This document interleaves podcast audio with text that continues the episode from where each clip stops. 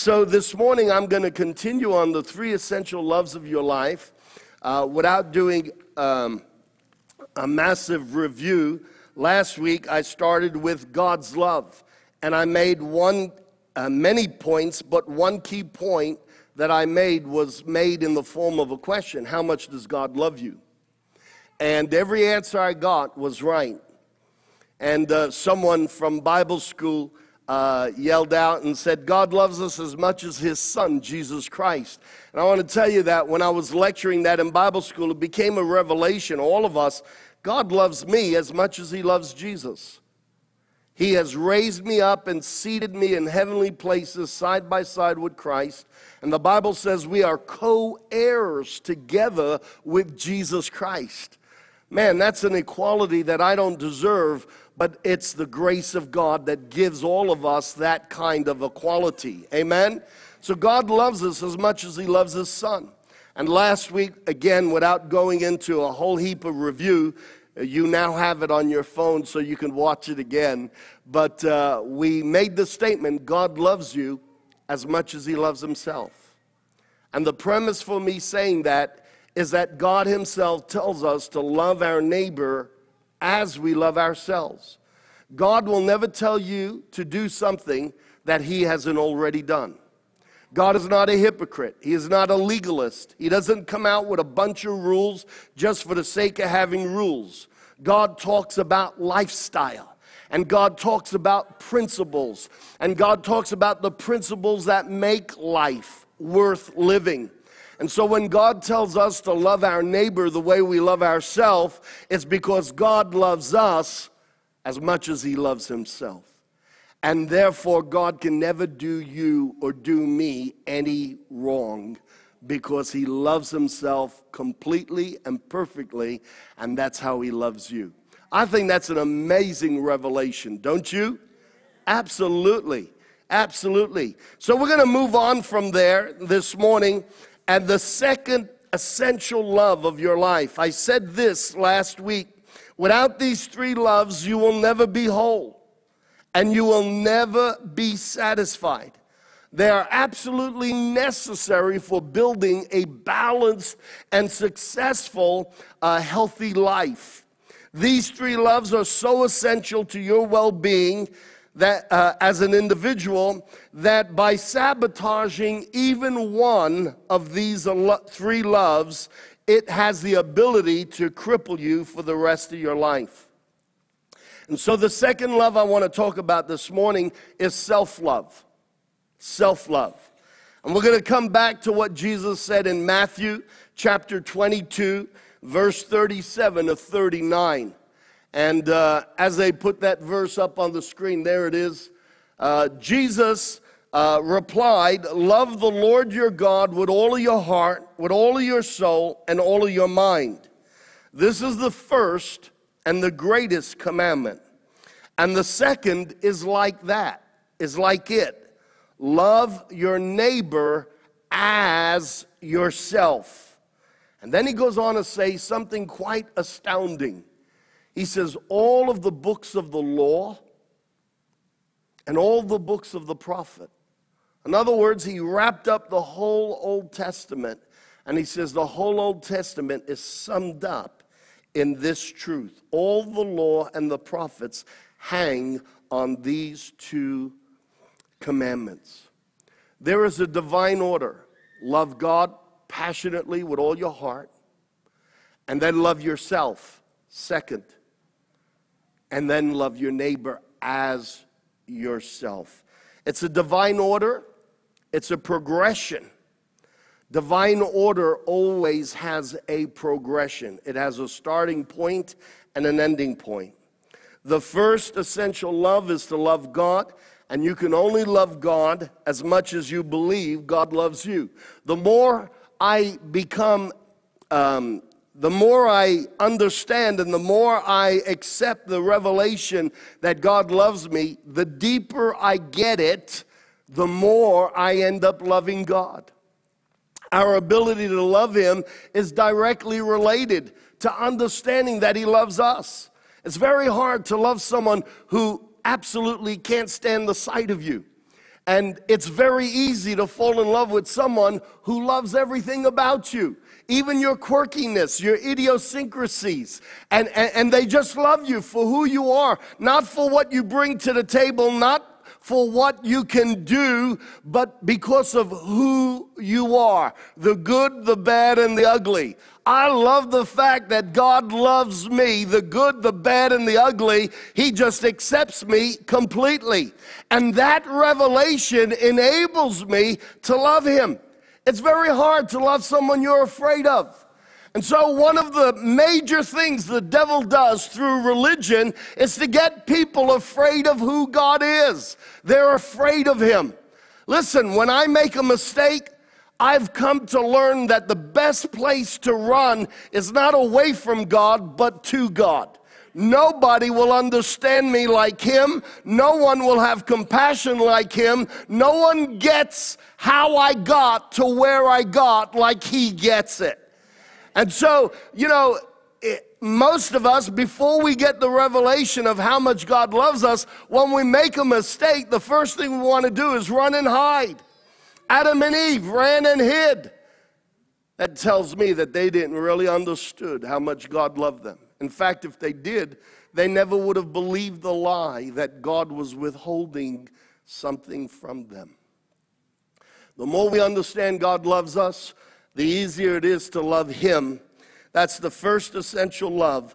The second essential love is to love yourself, not someone else. This is a divine order. There's a progression. He said, love your neighbor as yourself. What Jesus is saying is, if you don't love yourself well, you will never really, truly love someone else.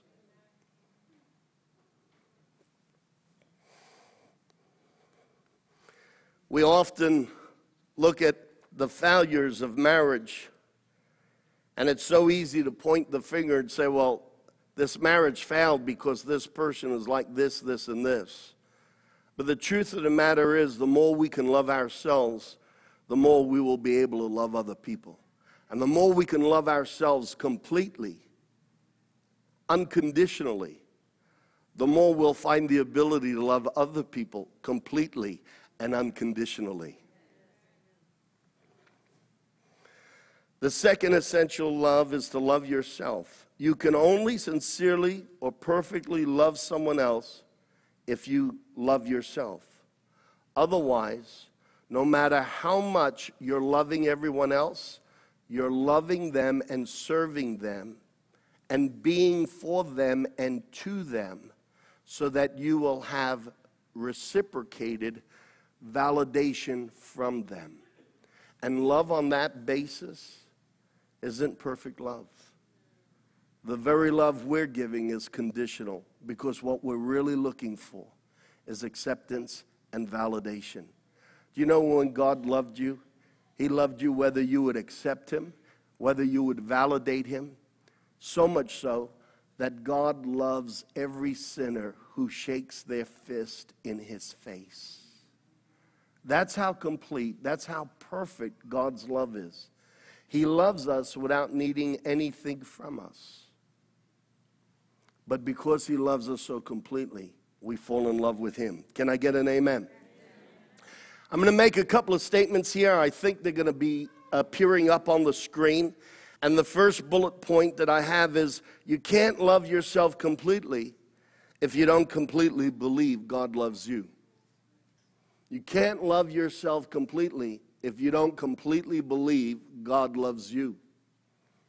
The more you become self-accepting, the more you can accept others.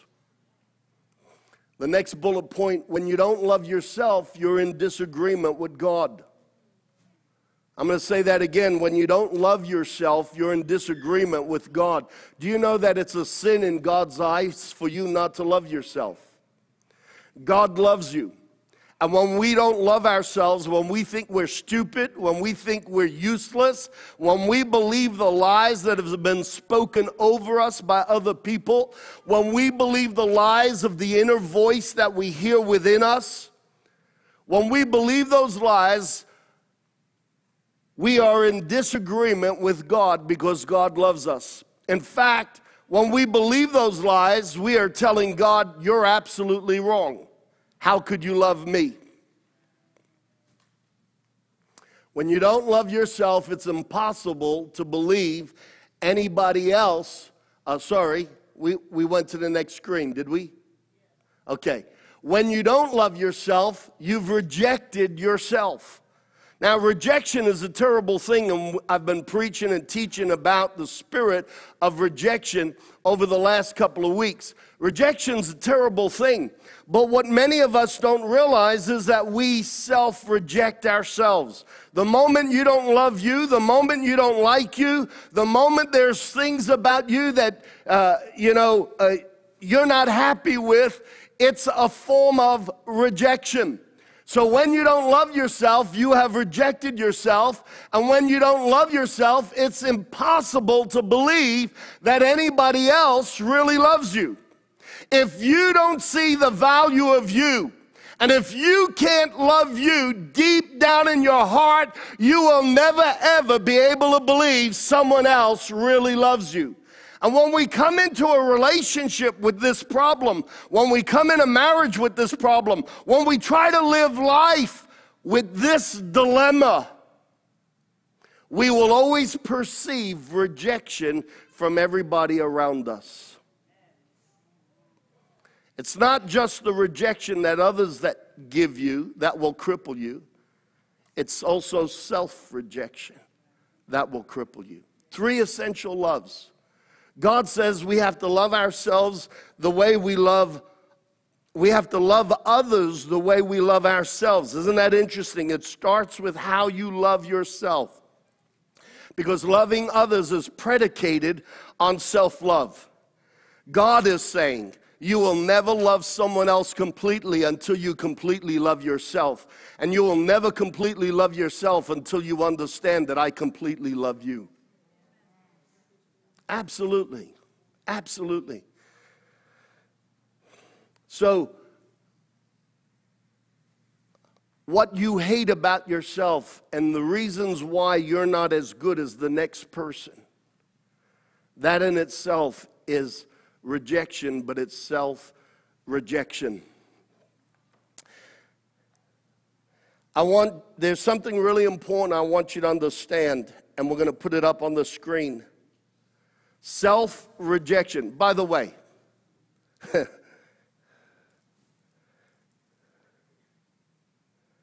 we all have struggled with issues of self-love. Now, admittedly, men are a little different than women. Women, you grow up in an environment where everything is about your external appearance. And I apologize for what how society has conditioned your value. I apologize that we have sent out a message that a perfect woman looks like the model on a runway. And they say that the average model is six foot one and weighs something like one hundred twenty pounds. And she only represents two percent of the female population. And yet all of us, as women, you, you struggle to measure up to that image that has been cast in front of you. This is why it's so important to understand that we didn't, we didn't uh, evolve from apes. The image that I evolved from was the image of God. And when we start to understand how much God loves us, we can really start to believe I was created in the image of God. Society has cast an image that ninety-eight percent of most women will never fit into. And we've said that's what's beautiful. And we've forgotten the saying that beauty is in the eye of the beholder. Beauty is really in the heart and the character of the individual. That's what makes us beautiful, okay? And uh, so I said here, self-rejection is the offense you give to yourself. We talked about offenses that are given and offenses that are taken. And sometimes people give us offense, but sometimes we take offense even when the person isn't giving offense. The difference with self-rejection is that it's a double whammy. Self-rejection is the offense you give to yourself and you take it. If we remember that offense is a spirit, it speaks. And the spirit of offense, when we reject ourselves, when we have trouble loving ourselves, listen, for a long time, I wished I was taller. You know, I wished I was six foot one. For a long time, I wished I was, I was thinner. But I finally come to the conclusion, I'm not overweight. I'm just a couple of inches too short.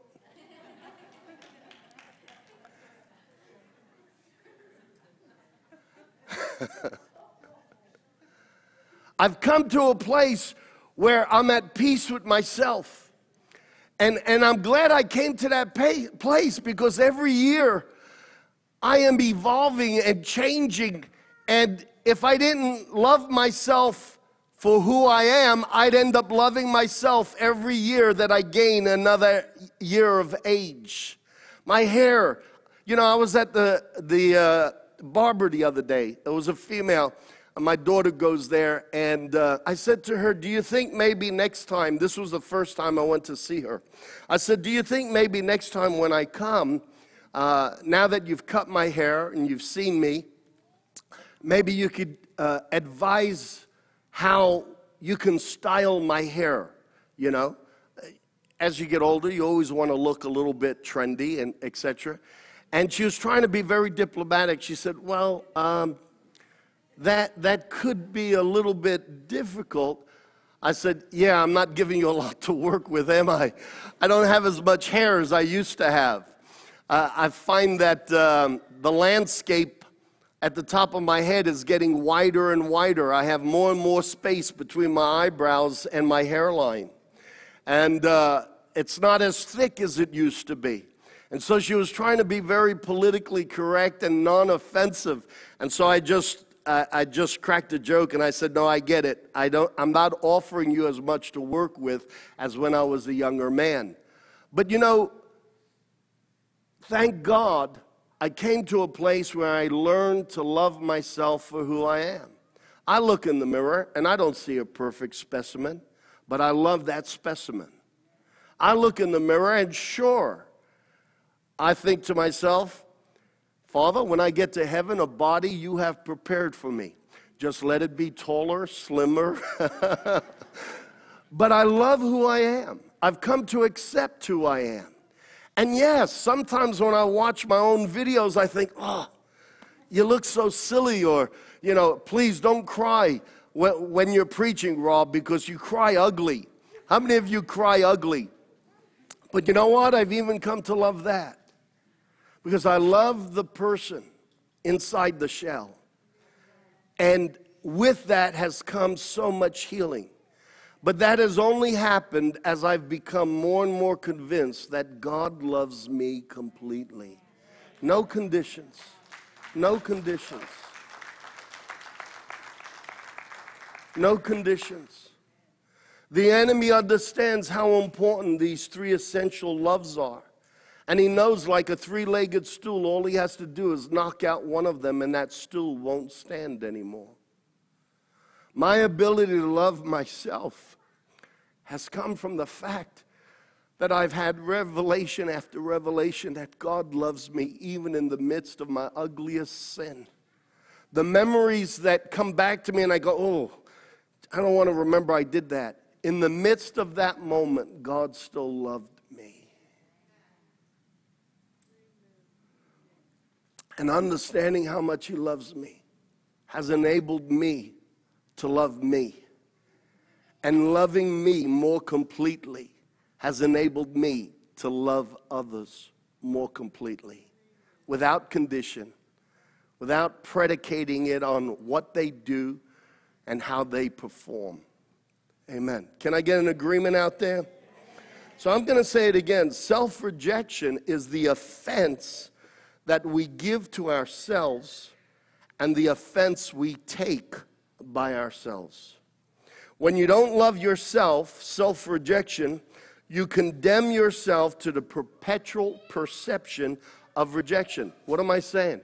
When, when you curse yourself with not loving yourself for who you are and how, how you are, when you don't love yourself, you bring a curse on yourself because you've rejected yourself, because you've given offense to yourself, because you've received the offense. It puts a curse on you.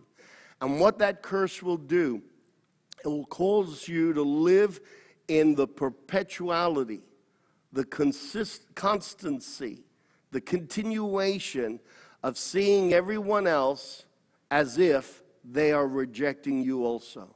If you cannot love you, you will never truly believe someone else can love you. You are the closest thing to yourself. You are the closest person to yourself. And if you can't love you, you will never believe that someone else really loves you. And that's why God starts with you loving Him and knowing that He loves you, and then you loving yourself. Because that's where the healing takes place, before you can love someone else. Good preaching, Pastor Rob. Here.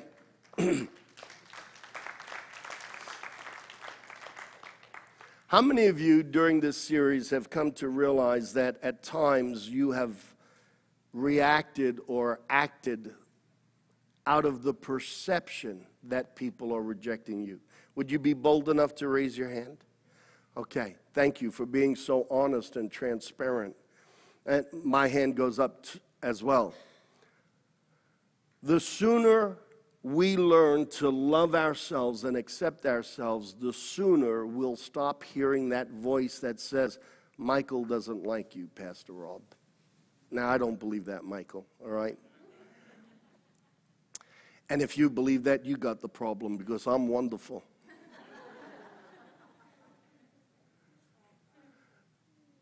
Perceived rejection is common to all of us, but the root of perceived rejection is self-rejection. And the sooner we come to learn to love ourselves, the sooner the voice of that demon that speaks rejection to you and convinces you that everybody else doesn't accept you, the sooner you shut his mouth and shut the door on his face. And so it's so important that we love ourselves. To not love ourselves, I'm going to say it again, we're out of agreement with God. When you don't like who you are, you're out of agreement with God, because God loves who you are. When you don't love yourself, when you reject yourself, it is a, a double curse you bring on yourself. You gave yourself offense and you've taken the offense. Now listen to this. This is powerful. When you don't love yourself, you have both given the spirit of offense to yourself and taken the spirit of offense to yourself. In doing so, you have set yourself up to be the perfect victim.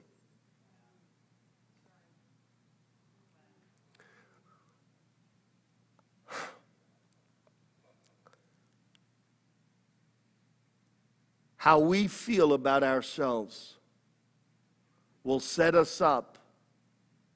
When we reject ourselves, we set ourselves up to be a victim. When you don't give yourself self-love, you will search for it in self-pity. When you don't give yourself self-love, you will search for it, that is love, in self-pity. The spirit of self-rejection will bring you to the spirit of self-pity. And self-pity becomes our counterfeit comforter and becomes the one we need. It becomes like an addiction. When we don't love ourselves, we look to a comforter, and that comforter is self-pity. And we try to get people's affection because we're failed, because we're broken, because we're not complete. And so we try to get empathy from them. It's called self-pity. We feel sorry for ourselves because we don't love ourselves, and we expect and we try to solicit love from others so that they feel sorry for us on the basis of feeling sorry for us. But the spirit of self-rejection will bring the spirit of self-pity, and the spirit of self-pity is a counterfeit comforter. God has ordained that the Holy Spirit would be our comforter. I thank God that the Holy Spirit comforts me often. And in this process of learning to love myself, the Holy Spirit spoke to me over and over and over again, and He would bring comfort to me. But before I got to that place, God very clearly told me that I had to hate self-pity.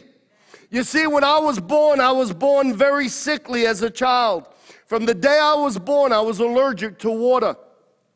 My parents would tell me over and over again how as an infant they couldn't just bathe me, not even in baby soap or even just plain water. My whole body would react to the touch of water, and so they had to swab me down with baby oil.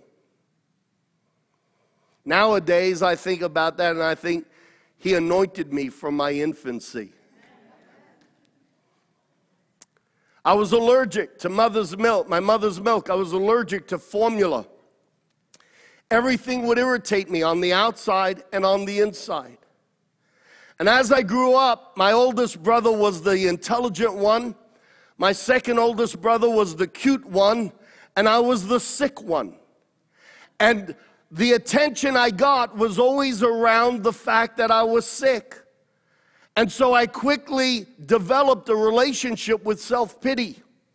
I didn't love myself, and self-pity was my comfort. He was my comforter, where the Holy Spirit was meant to be my comforter. And I was listening to the wrong voice. And, you know, uh, so I had a number of ailments or sicknesses, serious sicknesses. And around the age of uh, fourteen, very clearly, I had received the baptism of the Holy Spirit, and God started to set me free from the spirit of fear and a couple of other things. And very clearly, one day God said to me, if I'm going to heal you, you have to learn to hate self-pity, because self-pity will always make you the victim. Self-pity will bring one disaster after another your way. Self-pity will call to trauma to, so that you remain a victim. Self-pity is an agreement with disaster. It gives the enemy an open door to our mind, to our emotions, and to our circumstances.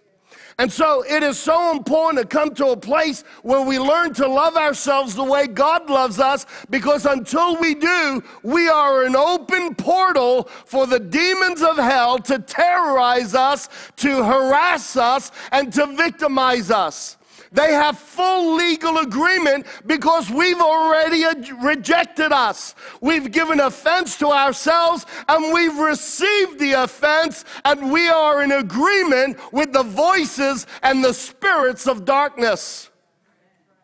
You have to understand that the moment we're in disagreement with God, we're in agreement with darkness.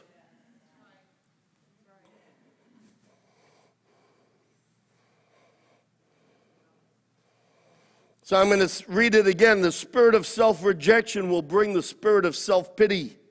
And self-pity becomes our counterfeit comforter. And we develop a need to have it around. For some, alcohol is the comforter. For some, exaggeration is the comforter.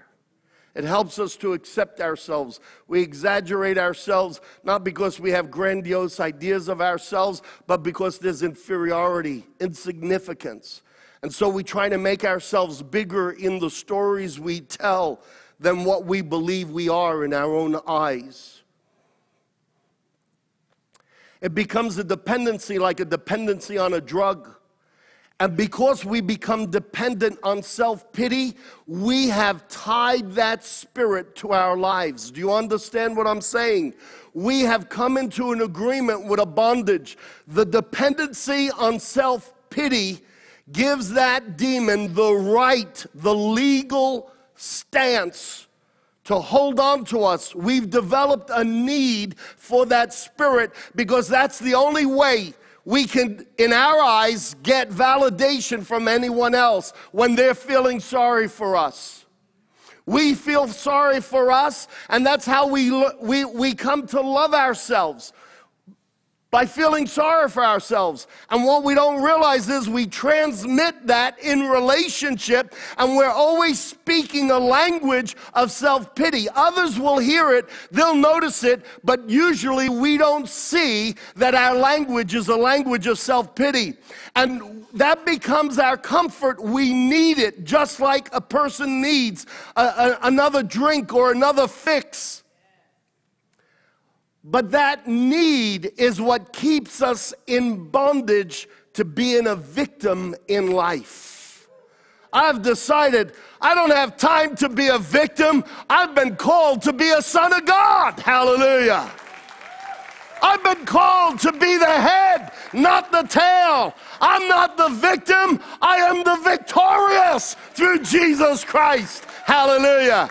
Don't feel sorry for me, because I don't feel sorry for me. Whether I'm too short or too wide or too funny in how I act, it doesn't matter. I am the best me that there has ever been on planet Earth. Hallelujah.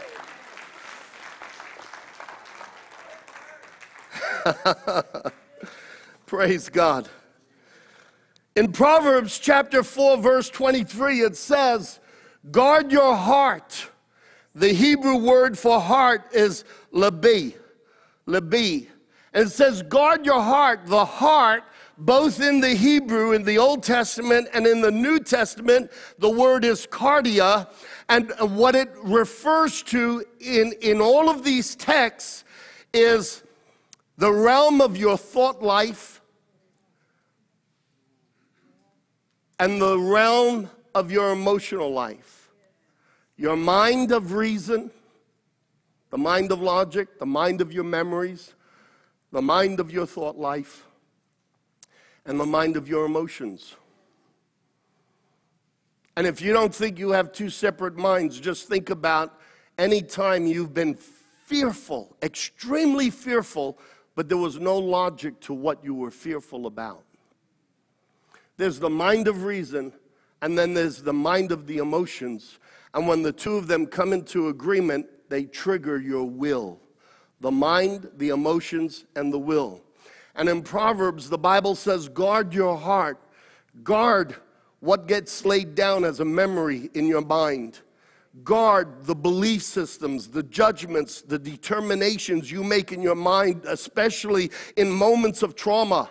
In moments of trauma, we come to conclusions, and usually those conclusions are scarred. Usually those conclusions about life and about people are negative because they just came out of the venom of the wound that we sustained.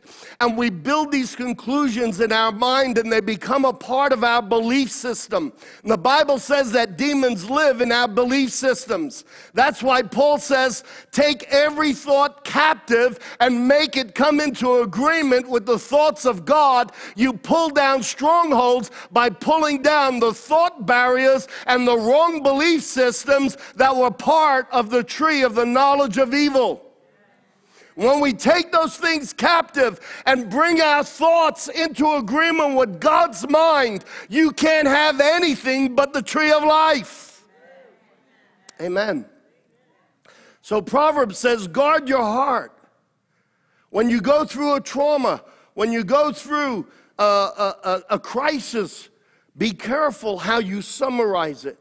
Be careful what voices and what conclusions are made in your mind, because the emotion will be tied to the summary of the thought of that moment. And when emotion and thought are tied together, they imprint inside of us. And it's very lasting. Proverbs says, guard your heart with all diligence, because out of it will come the issues of life. You know what that means? Be careful what you allow into your belief system. Be careful of the things you entertain, the memories, how they get recorded in your mind. And be careful of the emotions that you associate with those thoughts, because out of what you've come to believe mentally and emotionally, that will produce the issues you face in life. Wow. The moment my thought life and my emotional life is in disagreement with God, I've given the enemy the right to bring circumstances into my day-to-day living that line up with my strongholds and my thought barriers. Guard your heart, for out of it will come the issues of life. And so the enemy will inflict a wound in us and cause us to go through trauma, even in the early stages of life, so that that thing is perpetuated again and again and again, and the stronghold is reinforced again and again and again. This is a principle of life. Whether you want to believe it or not, it's happening. Whether you want to believe in gravity or not, it's happening. Whether you want to believe in the laws of nature, they're happening. And you can choose not to believe these principles. It doesn't change the fact that they are principles, and that's what governs life. Are you with me? The issues we face in life are the direct result of what we allow into our thoughts and our emotions in the first place. So we're going to put a, a, a new screen up. When you have made yourself a victim, the enemy will come into agreement with you, and you've given him permission to victimize you and keep you the victim. You ever wonder why you go through the same things over and over again? How many of you have ever been through the same kind of trauma over and over again? It's spiritual. It's spiritual. And God wants to break the cycle. It's for freedom that Jesus Christ has set you free. Freedom is such a grandiose thing in God's economy. He created mankind to live in the freedom of His love, not in the shadows of agony. It is for freedom that Jesus Christ has come to set you free. And the enemy wants to keep you in bondage, but the Son of God has come that you might have life and have it more abundantly. Hallelujah.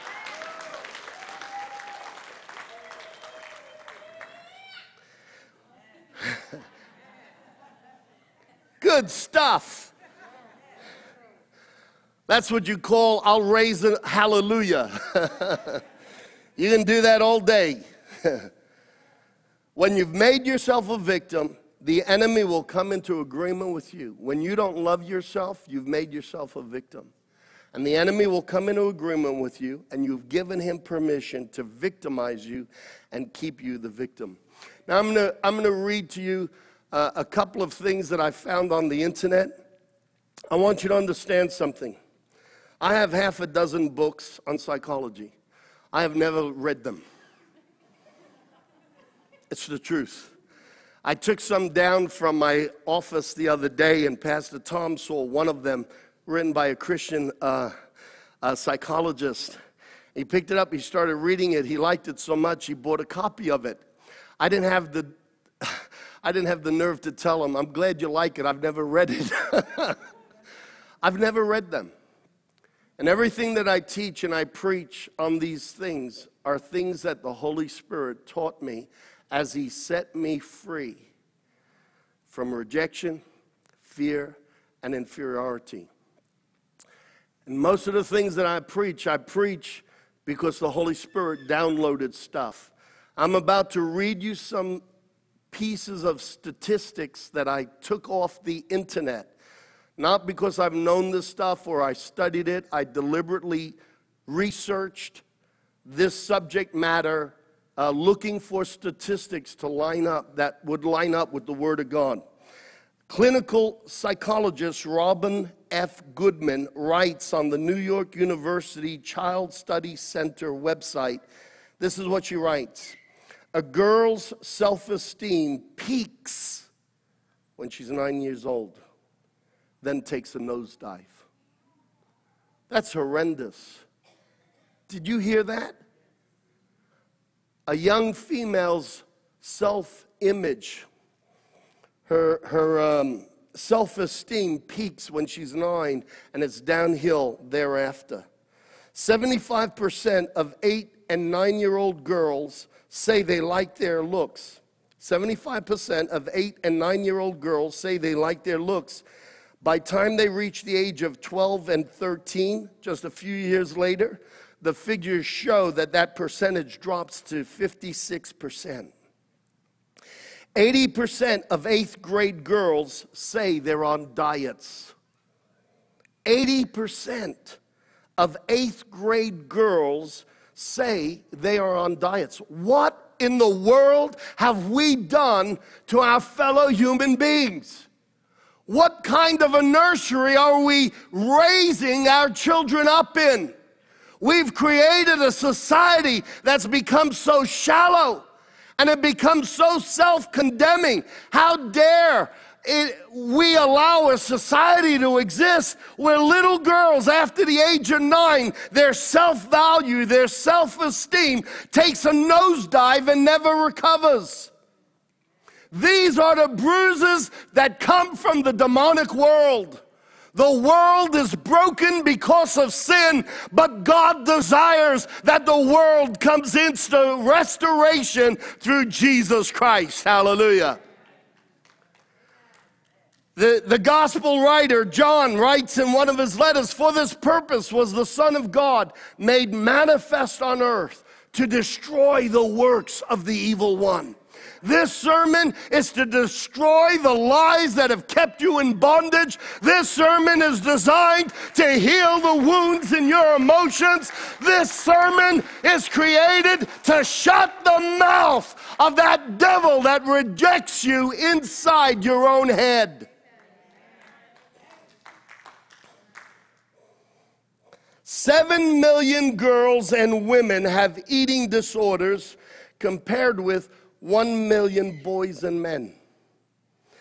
ten percent report that it all started at the age of ten or younger.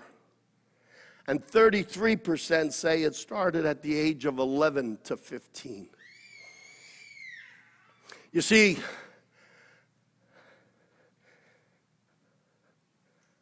most women will look in the mirror and be absolutely disgusted.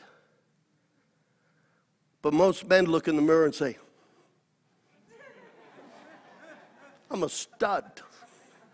Even if they really look like a, a spud. It, it, it's quite hilarious how a guy can be morbidly overweight and look in the mirror without his shirt on and say, some girl's going to be really lucky. And most women will look in the mirror and never see beauty. They only see ashes. They only see what's wrong.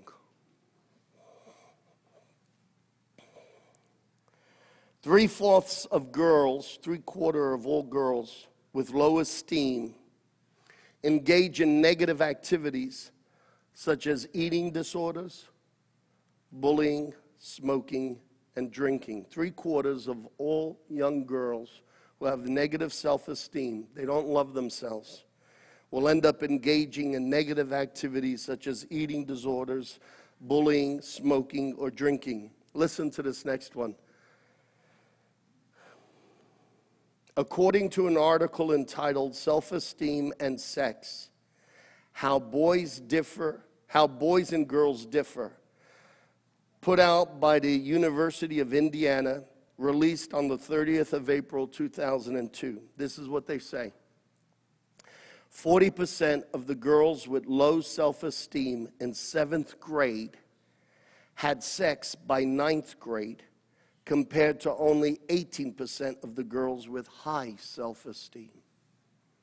forty percent of the girls with low self-esteem in seventh grade had sex by the ninth grade, compared to only eighteen percent of the girls who had high self-esteem.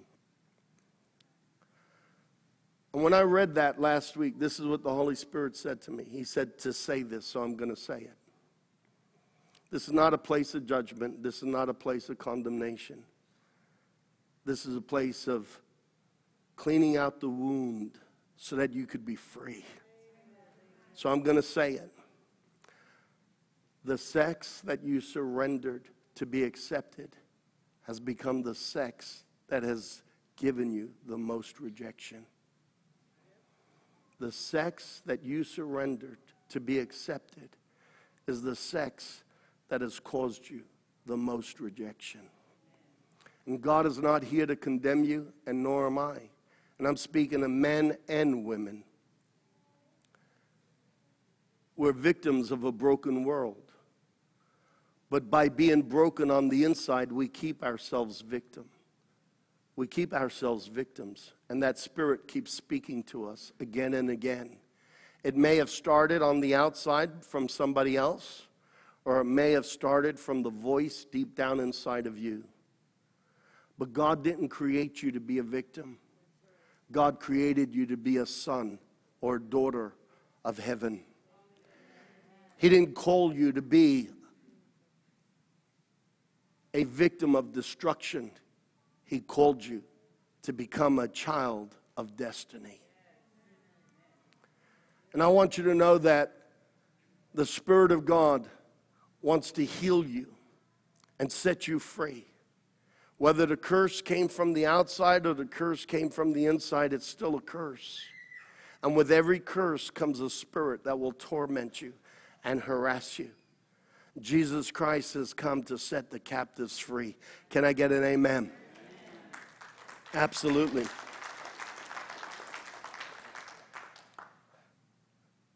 There's a study that Hewlett-Packard did, and it really illustrates the difference between a man and a woman. Men tend to have a higher level of, of confidence, self-esteem, self-love than women. I blame a lot of that on the fact that a lot of women are molested and mistreated sexually. I also put it a lot on the fact that how we have created a culture and a society that validates us on our abilities or our appearances. But Hewlett-Packard did a study. An internal report found that men apply for a job of promotion when they meet only sixty percent of the qualifications, but women apply only if they meet one hundred percent of them. Women feel confident only when they are perfect or practically perfect. This issue of self-love is an important issue. It's equally as important to men as it is to women, even though many of the statistics I've given refer to women. But the issue of not loving yourself is a major issue. And whether or not you love yourself will determine whether or not you, uh, you go through life from one crisis to another, or from one victory to another. I'm going to close, but I'm going to tie this very important piece of information. I have searched the internet for studies that would bring some kind of correlation between what I'm about to tell you. But whether you love yourself, how you love yourself, if you don't love yourself, it will not only affect your circumstantial life, it'll affect your personal health. I searched the internet to see if any medical institutions or uh, departments of psychology had ever done a correlation between autoimmune diseases and the lack of self-love. You see, an autoimmune disease, of which there are hundreds, and they are quickly becoming one of the most pervasive health risk categories in the United States of America, autoimmune diseases. But I believe that there is a correlation between autoimmune disease and not loving yourself. because that's one of the things God brought to my attention in my journey of being healed and delivered and set free. You see, the auto, an autoimmune disease is the body attacking itself. That is a physical parallel to the emotional self-rejection. When you reject yourself, you are deeming yourself not worth it, unlovable, and uh, you are robbing yourself of any sense of validation. You are attacking your own personhood. And an autoimmune disease is exactly the same thing, but biologically. What you feel emotionally and what you believe mentally is manifesting in your body physically. You are a spirit first, then you are a soul. Your soul is the culmination of all of your thought life, be it memories, pictures from the past, or belief systems you've come to believe about people, about men, about women, about life. And your soul is a combination of what you emotionally have attached to those belief systems.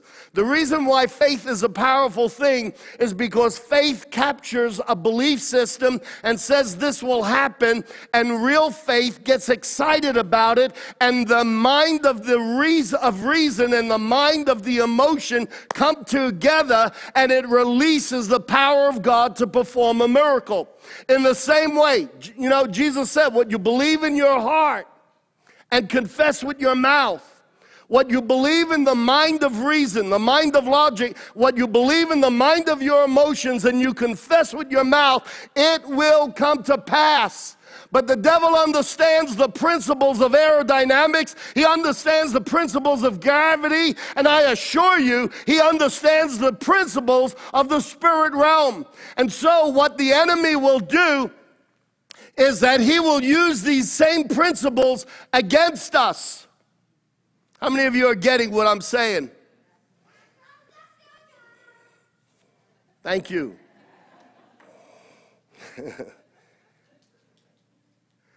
And so the enemy will get you to not love yourself and think you're not worth it, and you are attacking yourself mentally, and your emotions will come into agreement, and emotionally you'll never be happy with yourself. You'll always feel yuck about yourself. This is one of the core foundations to depression. They call it clinical depression. I'm going to call it mental emotional depression, and it has a spiritual invitation to the powers of darkness. But when you mentally don't love yourself and accept yourself, and you're not proud of yourself, and emotionally the feelings convey the same, what happens is your soul then speaks to your body, and your body will erupt in autoimmune diseases where it starts to attack itself.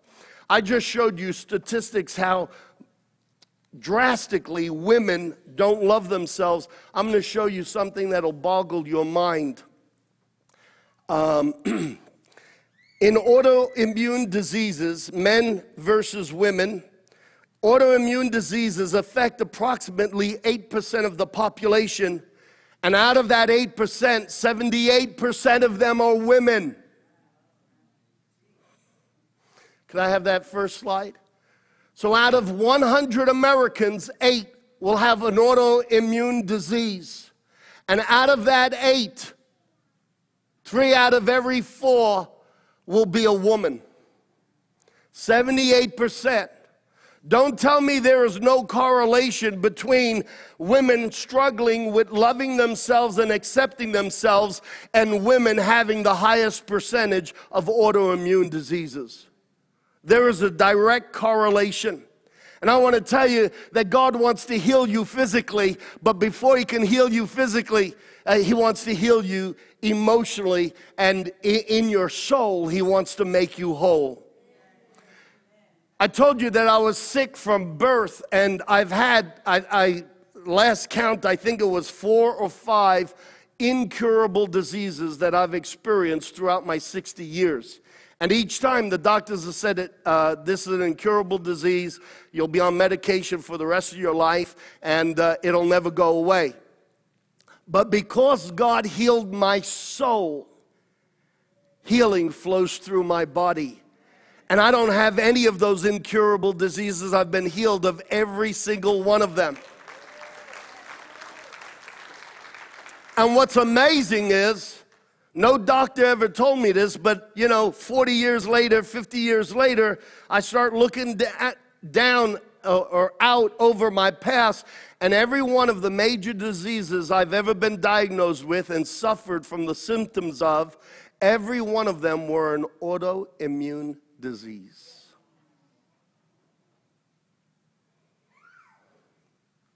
Guard your heart, because out of it will come the issues of life. We have another screen. Uh, it, it's not as clear on here. The notes will come to you on Monday. I do have copies of notes, but if we could go to the next screen, uh, and uh, it lists a number of autoimmune diseases, of which I have trouble pronouncing some of them. Hashimoto's disease. Some of you who have been part of this church for a while have heard me talk about how at one time I was diagnosed with Hashimoto's disease. The ratio of, for every one man who has Hashimoto's disease, fifty women have Hashimoto's disease. Systemic lupus. For every one man, there are nine women. Sjögren syndrome. For every one man, there are nine women. There's a whole list of them. Do we have it? And you might have trouble reading it. I have trouble pronouncing some of the words. Uh, primary biliary cirrhosis, nine to one, women to men. Mixed connective tissue disease, eight to one. Chronic active hepatitis, eight to one. Graves' disease, seven to one. Rheumatoid arthritis, four to one. Scleroderma, uh, three to one. Uh, and, and on and on it goes. Church, I want to tell you that God wants to heal his church of rejection. And some of the rejection we are reeling from is self-rejection. Maybe others have rejected you. You've taken the offense, but you've received it. And now you reject yourself. I want to tell you there's no greater love than the fact that God loves you. I don't care who has said what and who has done what. The trauma you have experienced doesn't define who you are as a person. What defines you is that your daddy in heaven loves you unequivocally and without reservation. He loves us. He loves us. He loves us. He loves us. Amen. I close with uh, Proverbs fourteen, verse thirty says, "A heart at peace gives life to the body, but envy rots the bones." You know what envy is according to the Hebrew? If we look at this text in the Hebrew language, the word Hebrew is the word kenah, and it means envy, rivalry, or jealousy. When you don't love yourself, you will deem that everybody else is better than you, and that's rivalry. And whether you feel the emotion of jealousy or not, whether you consciously feel the emotion of envy or not, when you don't love yourself, you will always see other people as being more blessed, more fortunate than you, and you will always be behind the eight ball. And the Bible says that whenever that mindset is in us, it's like rot to the bones. And the Hebrew word for bones isn't just your physical bones, but it speaks of your personhood.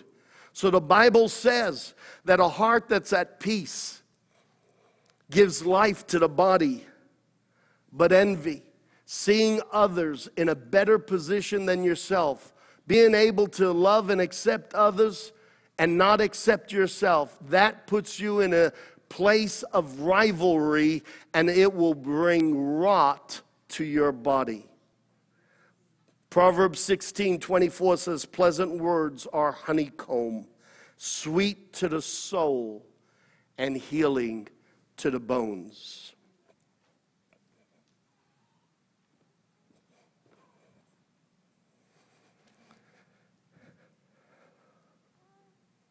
I I want you to know God loves you.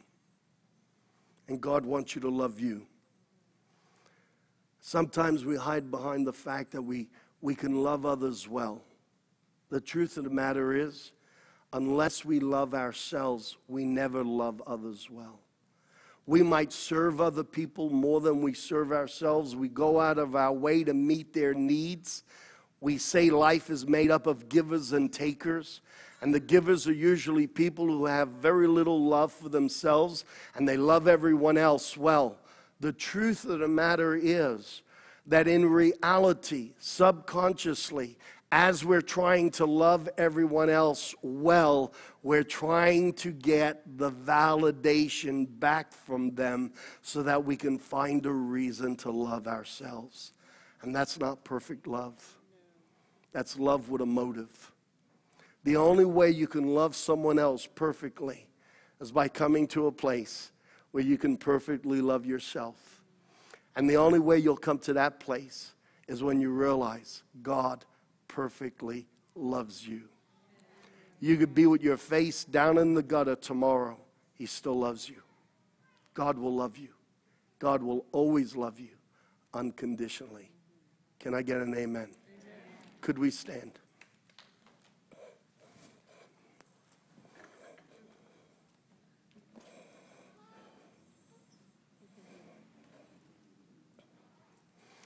I've been praying all through this series.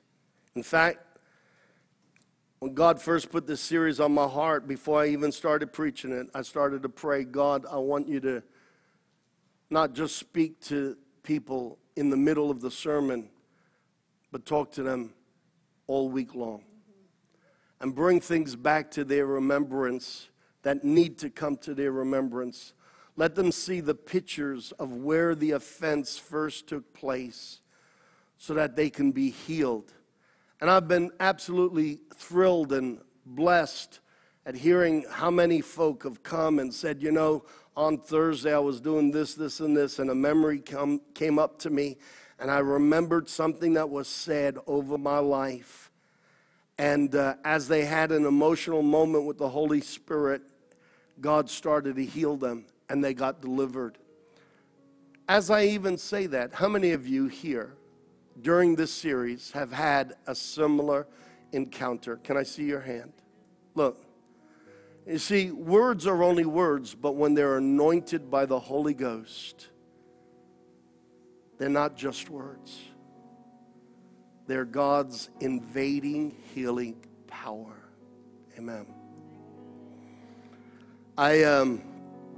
I'm going to share something really personal. And with some of the stories I told last week, I don't want you to think that I had horrible parents. I had wonderful parents. I mentioned last week some stories about me and my dad and how God healed a relationship that I thought was good.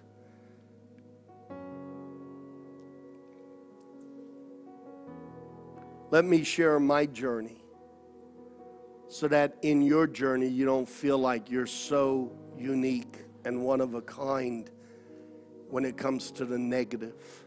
Most of us are like the rest of us, and we all hurt. Yesterday, when we were having our prayer meeting, people come and pray, and I was asking them to pray for today's service. I said, let's pray that the Holy Spirit will continue to bring things to people's remembrance, the moment of hurt, the moment of injury, so that layers of healing will take place. I've been healed of things, and then years later, God shows me there's a deeper layer, and He heals the deeper layer as well. That doesn't deny the fact that I had had a healing. It's just going deeper and deeper. And so we all started to pray that everyone in the church, whether they're here or watching through live stream, or we even prayed, even if they watched us in three years' time, let the anointing of your Spirit heal them. And we started praying that God would bring the necessary things to your remembrance. And as we started praying, I'm agreeing with this one and that one and agreeing with that one and saying amen as each one prays. And suddenly out of left field, God took two pieces of information that I've always known separately, that were in my conscious mind, but never connected them. And that was this. I grew up, my dad only spoke Italian, he didn't speak English. I had to learn Italian to talk to my dad when I moved, when we moved to Australia. Uh, and I love my dad, I wish he were here right now. Every time I think of him, I see that picture I told you about last week of my father hugging me and crying and telling me how much he loves me. It's changed my relationship with God drastically, dramatically. But my dad used to call us in Italian a cidrulla. You know, you know Italian, so you know what that is. Have you ever been called a cidrulla? It's a cucumber. You know, in English, we'll call a kid, you little peanut, right? And sometimes it's a term of endearment. Sometimes it's a term of frustration or anger. You peanut. Well, I was a cidrulla sometimes as a term of endearment and sometimes as a term of frustration. We're all parents, so let's not pick up stones. And, you know, my dad was a good man. I love him. He was an exceptional pastor. He loved the church greatly, deeply. And I hope I follow in his footsteps. But while we were praying yesterday, and we're praying for you, the Holy Spirit boomeranged back on me.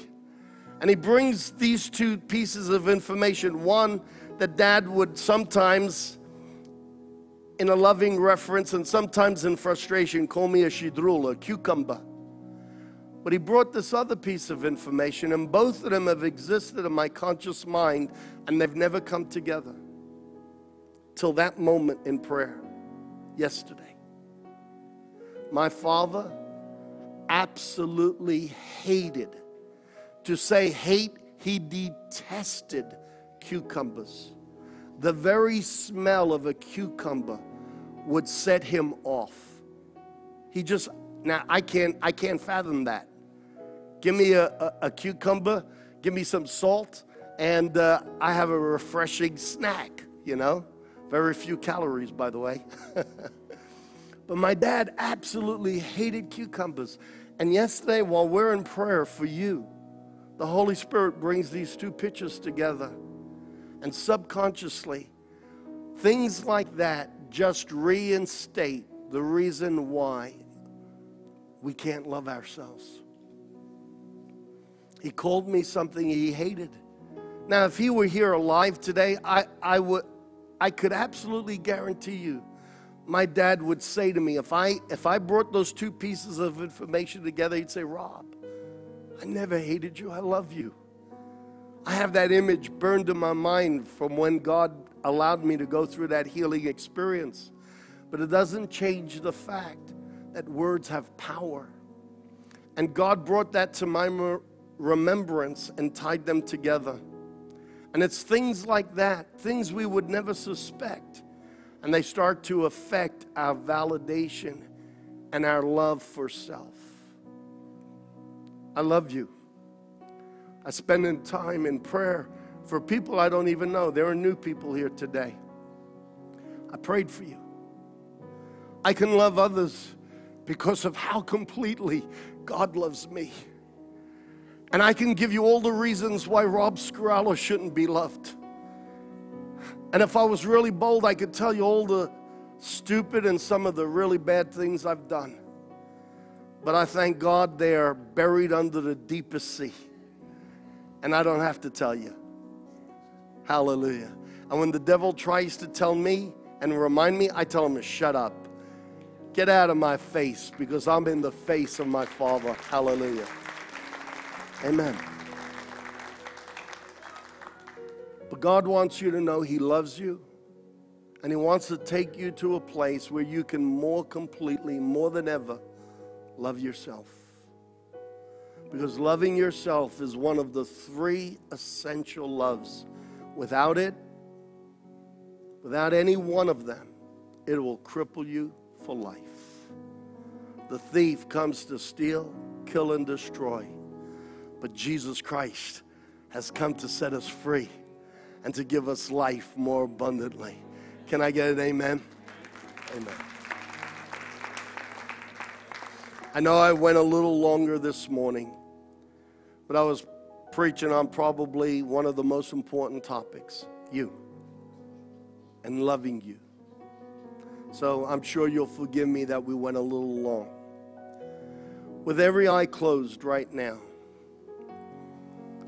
the Bible says God so loved you, so passionately loved you, that he was willing to put himself on a cross so that you could have life. He took the bullet that was meant for us. And the Bible also says that anyone who accepts Jesus Christ as their Lord and Savior, God gives that person the right to be a child of God. Hallelujah. It's not what you do. He loved you before you did a thing. But when you accept his love, you allow yourself to live. You allow yourself to live. If you're here this morning or watching via live stream, if you have never asked Jesus Christ to come into your heart, he wants to come in and take all the baggage. He wants to come in and love you just how you are. While every eye is closed, if the Spirit of God is talking to you right now, would you raise your hand and say, yes, I want to ask Jesus into my heart? Every eye closed, just raise your hand and say, yes, I receive. I want Jesus. I want to accept him. Thank you. I see those hands. Three hands up the back. God bless you. I see another hand over here. Thank you. God bless you. You can put your hand down. Thank you. God bless you. God bless you. Another hand even up the front. God bless you. Awesome. It's about four or five folk. That's wonderful. But what's wonderful is God loves you. That's what's wonderful. We're not into statistics. We're into people. God loves you. I'm going to ask you, together with everyone in this auditorium, to pray a prayer of accepting God's love. And I'm going to ask everyone, just repeat after me out loud. But those of you that raise your hand, as you pray this prayer, God saw your heart. God was the one who was pulling on your heart. You felt something stirring inside of you. That's the Spirit of God. He loves you. He's not going to wait till you clean yourself up. He loves you as you are. And he will always love you. Praise God. So everyone repeat after me. Dear God, I believe you love me. I don't always know why, but I believe it. I sense it. I believe you died on the cross for me. I needed your help. Jesus Christ, I receive you in my life. Thank you for dying for me. Thank you for loving me. Jesus Christ, come into my life. Forgive me of all of my mistakes and live with me. Lead me and guide me. Now, Father, I thank you. Come on, say it. Father, I thank you that you have accepted me all this time, even though I only just accepted you. But I accept you and welcome your Spirit in my life. Amen. Now, Father, I pray for everyone who's raised their hand, that even now, supernaturally, Holy Spirit, that you will touch them, you will quicken them and cause their spirit to come alive, and cause chains to be broken in Jesus' name. I thank you, Jesus, you come to love us, to heal us, to save us, and to set us free. And in the name of Jesus, I break the yoke of darkness off of each and every person who accepted Christ today. Devil, you have no legal right over them. By the blood of Jesus that forgives them, by the blood of Jesus that was shed deliberately so that this day could happen, by that blood, I declare to the powers of darkness, they no longer are yours to torment. In Jesus' name, we call them sons of God today. In Jesus' name, amen. Amen. The altar's going to be open. I've asked all the pastors, Pastor Amy, if you can, Pastor Steve, if you can, Pastor Jan, Pastor Carlos. They're going to put some recorded music on. And those of you who need to leave, by all means. But those of you who feel like you need some ministry, come on down the front. Try to stay six feet apart. And if there are that many people, we'll just go in shifts. And the pastors are going to minister to you. If my pastors could start coming right now, would you come? Amen. To the rest of you, as you go, I bless you with the blessing of the Lord. May the blessings of God go with you. And may the work of the Holy Spirit continue to work in your heart. In Jesus' name. In Jesus' name. Amen. Amen. God bless you. God bless you. And don't hesitate. Come on out the front. Pastor Tom. Yep. Pastor Jan. Amen. They're here to pray with you. Just make your way out the front. God bless you, church.